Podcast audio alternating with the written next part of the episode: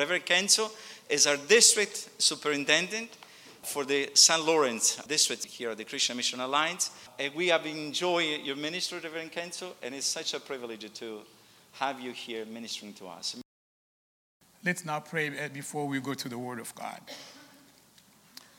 Heavenly Father, as we've been praying, we come to you in all humility, knowing that we don't deserve it. We don't even deserve to call you God, and let alone to call you Father. We don't deserve to stand before you. Father, we don't. And yet, we also know that in your grace and you and your mercy, you are inviting us. Come, you say, come to me. All of you who are wearied and heavy burdened, come. So we come in this manner, Father, seeking help from you, seeking comfort from you, seeking healing from you. Oh, Father, I remember right now an incident in Scripture when Jesus spoke words that many disciples felt were hard, heavy, and some just left. And Jesus, when Jesus turned to the remaining disciples, he asked them why they did not leave. Aren't you leaving? And Peter said, What is true for us? Oh Lord, where else can we go? You have the word of life. That's why we come to you. Give us that word of life this morning. Speak to your people, minister to your people. In Jesus' name we pray. Amen. Brothers and sisters, as you can understand, this is a hard moment for me. It's a, it's a task that is difficult to fulfill. And yet we come before you, as I said, not in a position of authority, not in a position of pride, but honestly in a position of humility, brokenness. I am broken. And as I had been thinking about what word I would bring to you, to be honest, I struggled more than usual. I struggled. Which word to bring to God's people? Which word to bring to God's people?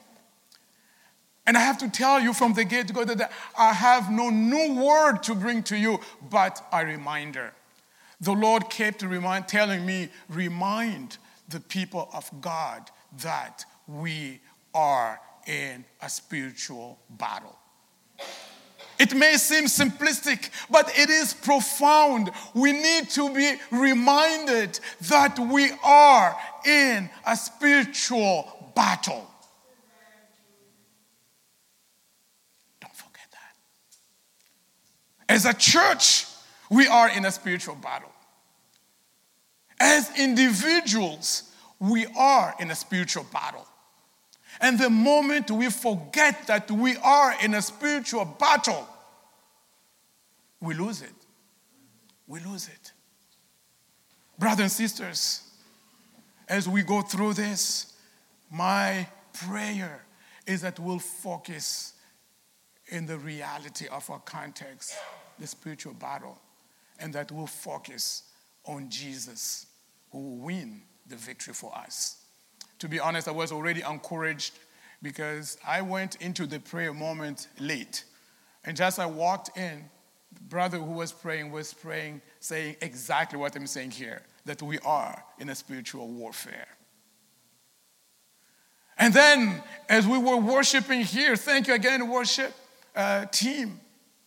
How many times we sang, The victory belongs to the Lord. And that's the simple truth. Now, I'm basing my message this morning on the text of scripture that is in uh, Matthew chapter 6. Jesus is teaching his disciples how to pray. What is interesting here, When you take this teaching, the text of Matthew chapter 6, and you compare it to other texts where uh, the same uh, prayer is reported as Jesus is teaching his disciples, you see that in the context of uh, Matthew, Matthew puts this uh, teaching moment on Jesus' part in the context of the Sermon on the Mount. And in the Sermon on the Mount or the mountain, the main teaching that Jesus is giving his people that there is a new order that has come with Jesus coming. There is a new dispensation. You have heard, but I tell you. And the reality that Jesus is teaching his, his disciples is that in this new order, he has come not to abolish the law, but to fulfill the law. And in order to fulfill the law, the requirements for people in the kingdom of God, people in the new kingdom that Jesus came to inaugurate, the requirement is to go beyond the extra mile. You have heard that hate your enemies, love you, those who love you. But I tell you, if you love only those who love you, what extra thing are you doing there? Even, you know, uh, Pharisees and the Sadducees, they do the same. But I tell you, it's when you love those, actually, literally there, those who are not lovable. It's in this that your Father is glorified. Then he goes on to give other practical things. It's the same thing going beyond. When you are giving something to the poor, Jesus is, has a teaching there. Let what your right arm is doing not be known by your left arm. So when you pray, don't do what we see with, or don't pray like the Pharisees. And he says, the desire is to be seen. But when you pray, go into the secret confine. Pray your Father in secret, and your Father who hears in secret will respond in secret. When you fast, don't show off that you are fasting, and so on. That is the large context. And he goes on to say, when you pray, pray like this Our Father who art in heaven, hallowed in other words, he's giving already two basic teachings here. The only thing that is new, the what is radical, what is revolutionary in the new dispensation, that now we can address ourselves to God, the creator of heaven and earth, as Father all the way up to this point, it's Jesus and Jesus only who is calling God Father. Oh, yes, in the Old Testament, Israel as a nation could call God Father, but not individuals. But here we have Jesus telling his disciples, You heard me call God Father, address God as Father. You now, from now on, you can do the same. He is Father to you. He is Father to you. He is Father to me. He is Father. Abba, Father. And again, this prayer is telling us when we say, Hallowed be your name, it's telling us that any prayer must have one and only one ultimate God, the glory of God. That God is glorified. Any spiritual life must have one and one goal only that God will be glorified. Any church life should have one and only one goal, goal that God will be glorified. In the Reformed tradition, the Westminster Confession of Faith, actually the Catechism asks a question What is the chief end of man? And the answer is simple the chief end of man, man meaning human beings, the chief end of man is to glorify God and enjoy Him forever. That's correct. Hallowed be your name. We have to seek God's glory at all costs. And prayer goes on to tell us that God is glorified when His kingdom comes, it becomes manifest. When His will is done on earth as it is done in heaven. No hindrance. His will is done on earth as it is done in heaven. God is glorified when we forgive those who forgive who have trespassed against us because it's at that moment that God forgives us our own debts but you see, we are talking about uh, things that are exalted here. But in the same prayer, as if Jesus takes us into the heavenly realm to see what glorify God's name, how God's name is allowed or glorified. And all of a sudden, when we get to petition six, he brings us back to earth.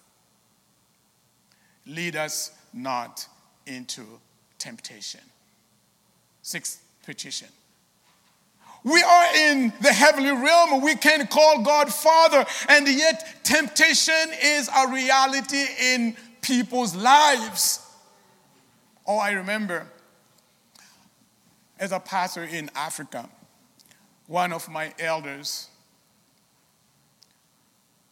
godly man, everybody respected him, and his wife passes on he was broken. His wife of 50 years, he was heartbroken. And as we were preparing the funeral, he asked me if he could say a word. I said, You don't have to. Just sit back, let us minister to you. And he insisted he wanted to talk. I said, Sure. So he came and did a great tribute for his wife. But one thing, he kept saying, Since we got married, my wife and I, we like the same food. Since we got married, never have, had we argued. Since we got married, never had we had any disagreement. I went down, hugged him, and said, Brother, I think it's enough. You can now sit down. Because that is not good marriage. Good marriage, you fight. Good marriage, you get into temptation. Good marriage, you get into tension. But the difference is that you know how to settle your disputes. That's the difference. Good Christian life is not the absence of temptation. It's not the absence of sin. Sin will be there. But the Bible says, sixth petition, lead us not into temptation, which means that temptation is a reality. Sisters, if your man tells you that because he's married to you, he has never been tempted by the sight of other women, he has a problem. Temptation is a reality. So Jesus said, Pray to God, lead us not into temptation. And then the clincher. Petition number seven. Actually, Martin Luther, the reformer, said that this is the summary of the whole prayer deliver us from the evil one. Deliver us from the evil one. Brothers and sisters, when we look at the teachings that are going around, even in the church, there are some common deceptions about the devil. Some will tell you that the devil does not exist, it's a myth. Watch out. Others will tell you that every uh, the devil is everywhere and in everything. That's Africa. Everything, even a tree that falls, is the devil. Food that is too salty is the devil. Everything is the devil. That is also a mistake. And some, and mostly that's where we find ourselves. Some do believe that the devil is there, but not for me. That is also a mistake. The Bible tells us that the devil is a reality. We can see that in light of Jesus' life and ministry. We see that in Jesus' temptation in the desert. As soon as he got off the waters of baptism, he was led to the desert to be tempted, and scripture says, by the devil. It's a reality. He was tempted in Gethsemane. As he was sweating blood, the devil wanted to distract him from the goal of dying for our sins.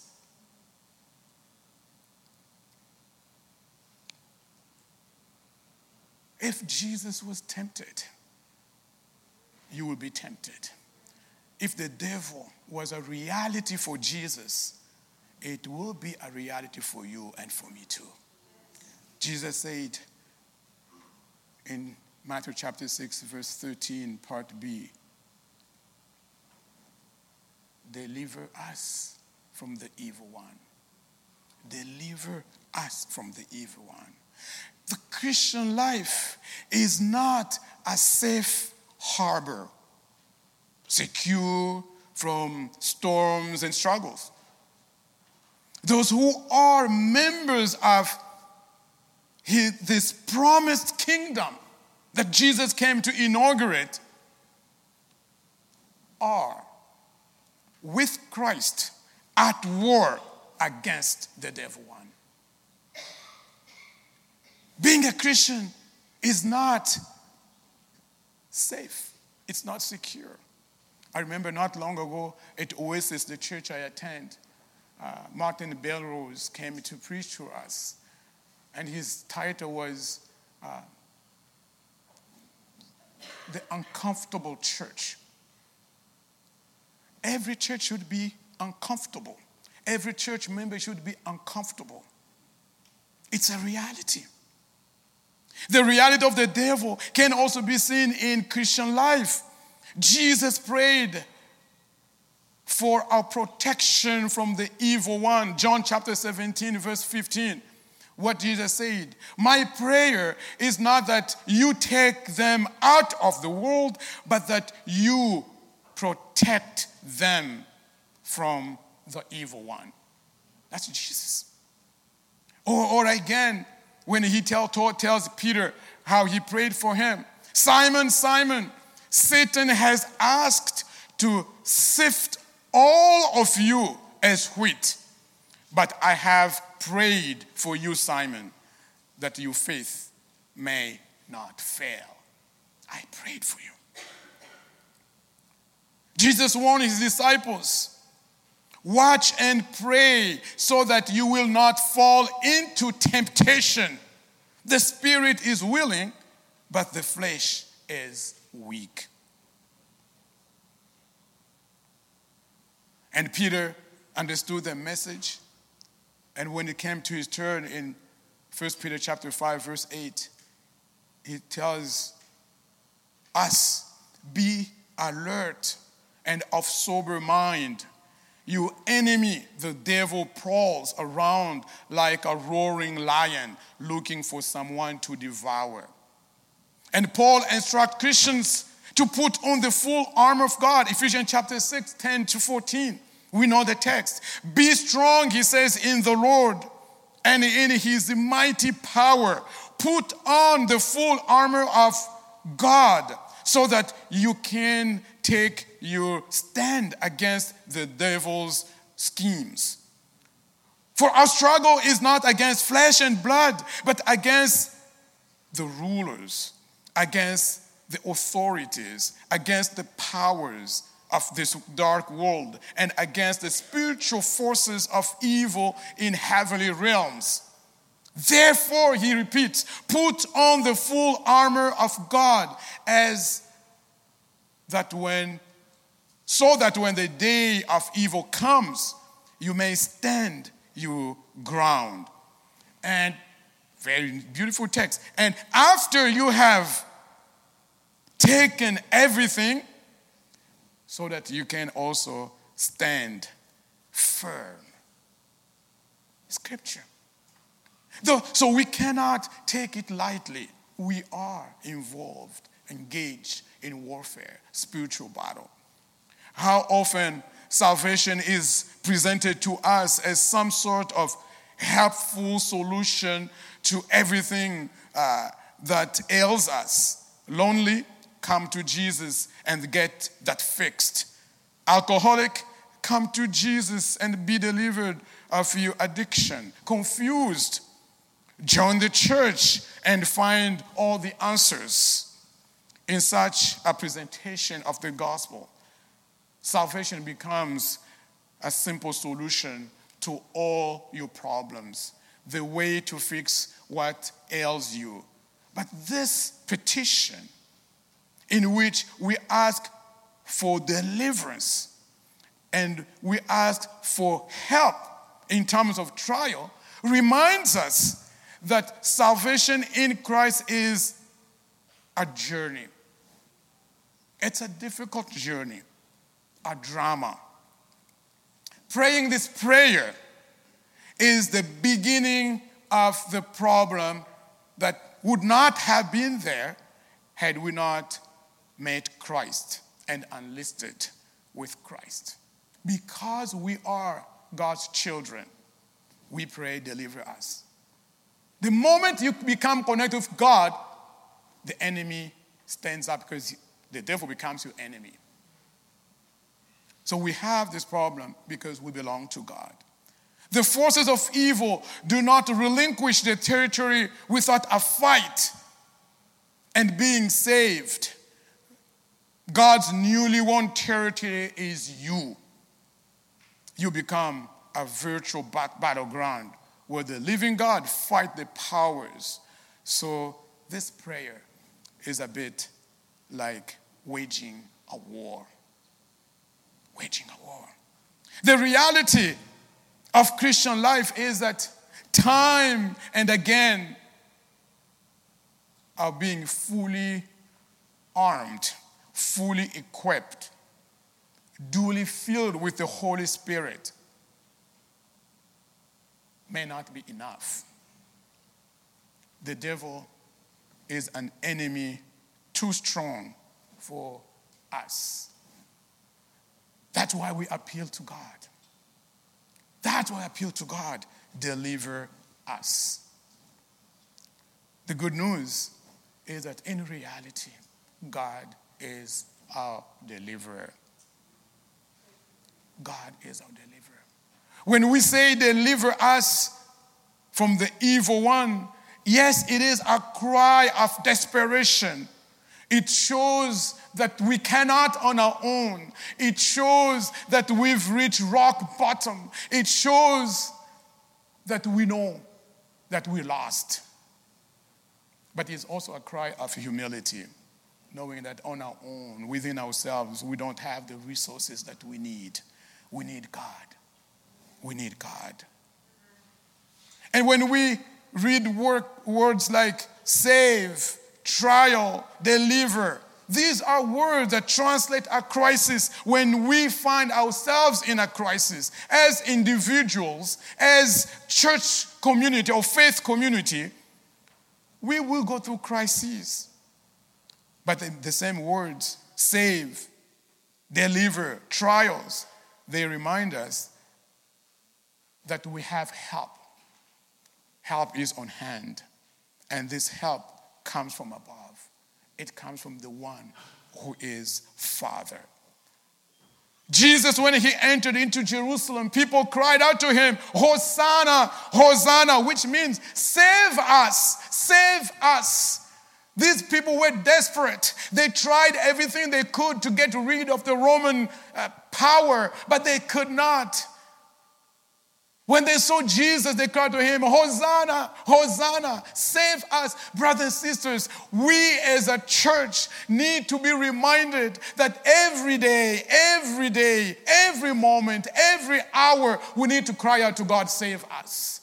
Save us. Because the moment we stop looking at God for salvation, we begin, to, we begin to trust ourselves, our own strength, our own strategies, our own administration, our own whatever you have. save us, deliver us. Same thing in our own spiritual lives, personally. If you don't go down your knees to plead for God's mercy constantly, you become puffed up, you become arrogant, and you're ready for a big fall. It's a cry of humility. Oh, it's true. It is true that we know that to say, deliver us from the evil one is also to elevate God, put God where God belongs, to crown God as king. Because the prayer starts, Our Father who art where? In heaven, above everything. A position of authority, above everything, from which space he rules everything. It appeals to God's kingdom. As I said, the whole general context is about God's kingdom that has come because of Jesus' presence. It is an expression, therefore, of faith in God, who is Father in heaven. But it is, also true that it's not wrong for Christians to despair, for Christians to uh, lament. And I have to say that this is probably one of the aspects that we have forgotten in our Christian life. We believe that to be victorious spiritually is not to struggle, is at least to put up a face of one who is conquering, gaining victory everywhere. But that's not what we see in Scripture. When we read uh, the Old Testament, we see a whole tradition that is mostly expressed in the Psalms. They call them the Psalms of Lament. These are Psalms where believers, believers would ask God, Oh Lord, where are you? Why have you forsaken me? Because you need to make sure that God is there, and when He's not there, plead for His presence, beg for His presence. One of my favorite psalms, and Jesus quotes it at the cross, is Psalm 22.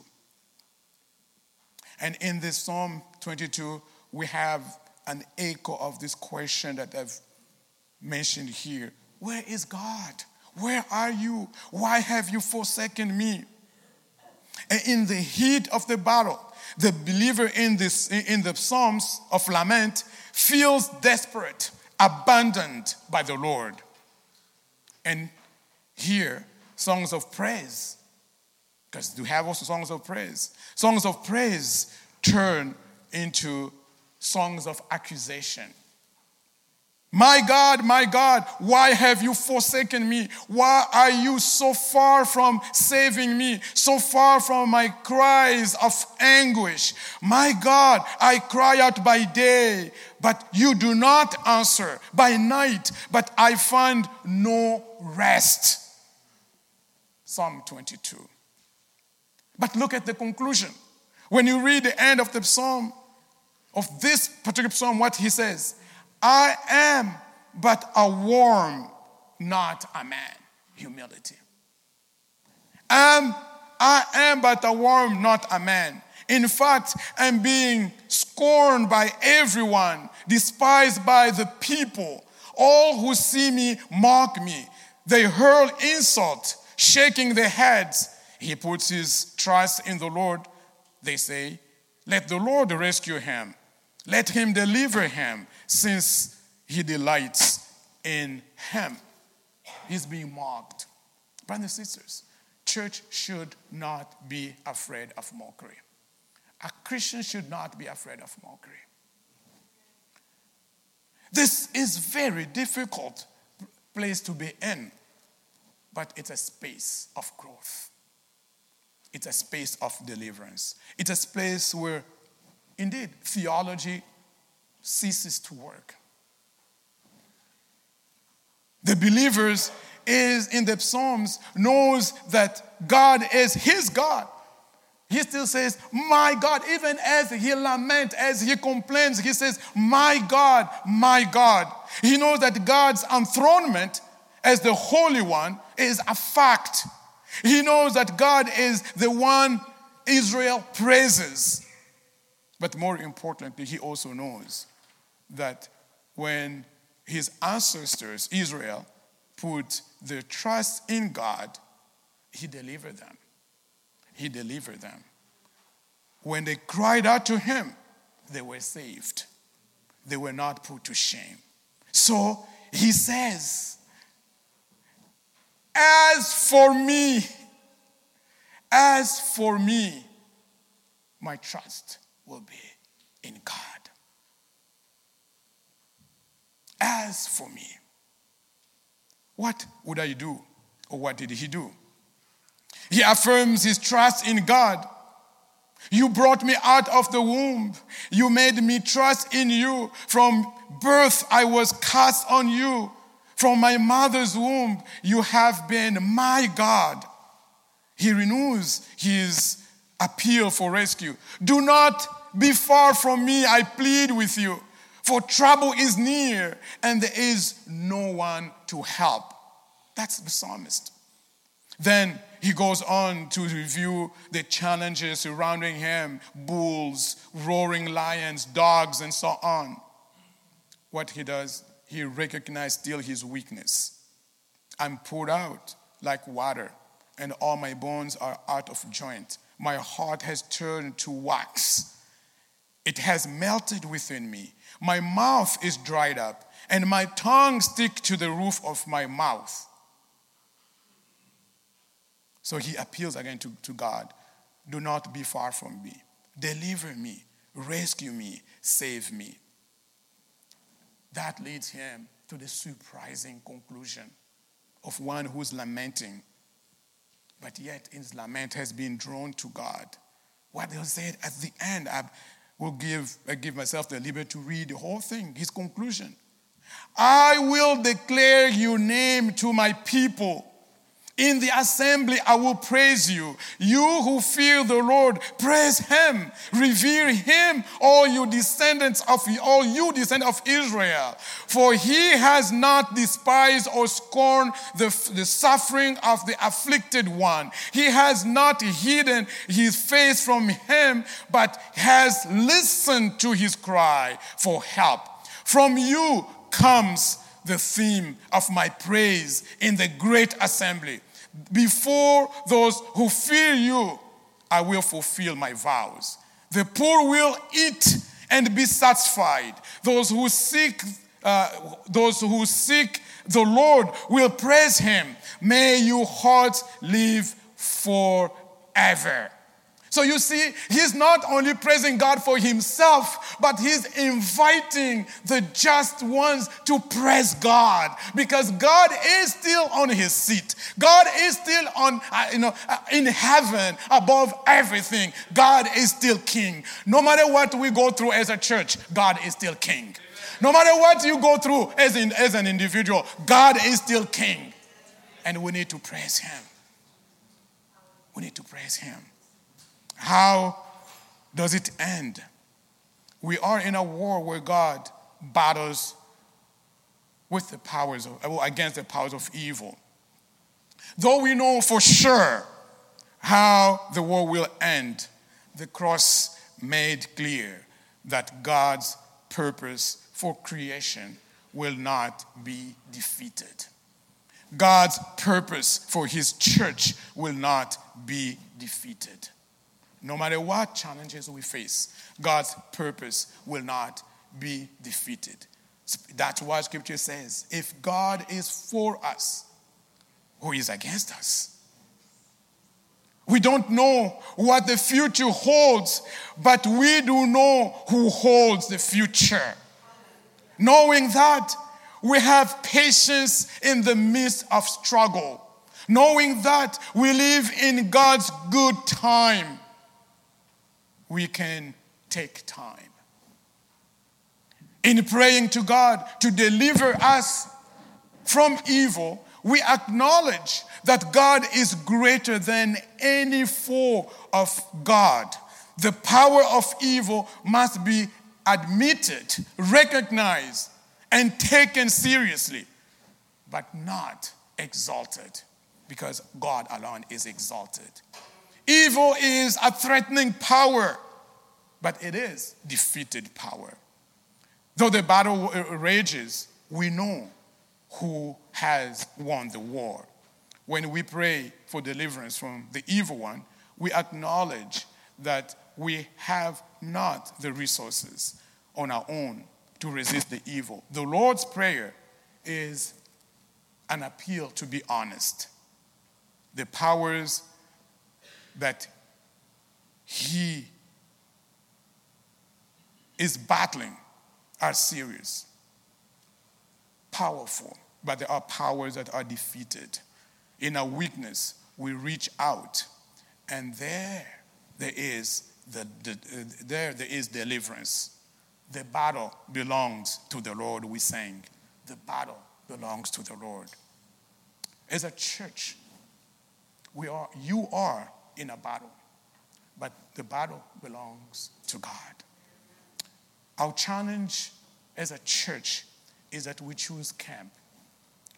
Do we side with God to battle evil, or we choose the other camp to fight God and His purposes? Psalm 1 reminds us that the source of happiness, of blessing, is not to sit in the company of mockers. The Bible reminds us that as we are engaged in this battle, whatever is true, whatever is noble, whatever is, tr- is truth, is pure, whatever is lovely, whatever is admirable, those should be the object of our thoughts. The battle belongs to the Lord. May God strengthen us in our resolve, in our recognition that we are in a battle that He won for us. Amen.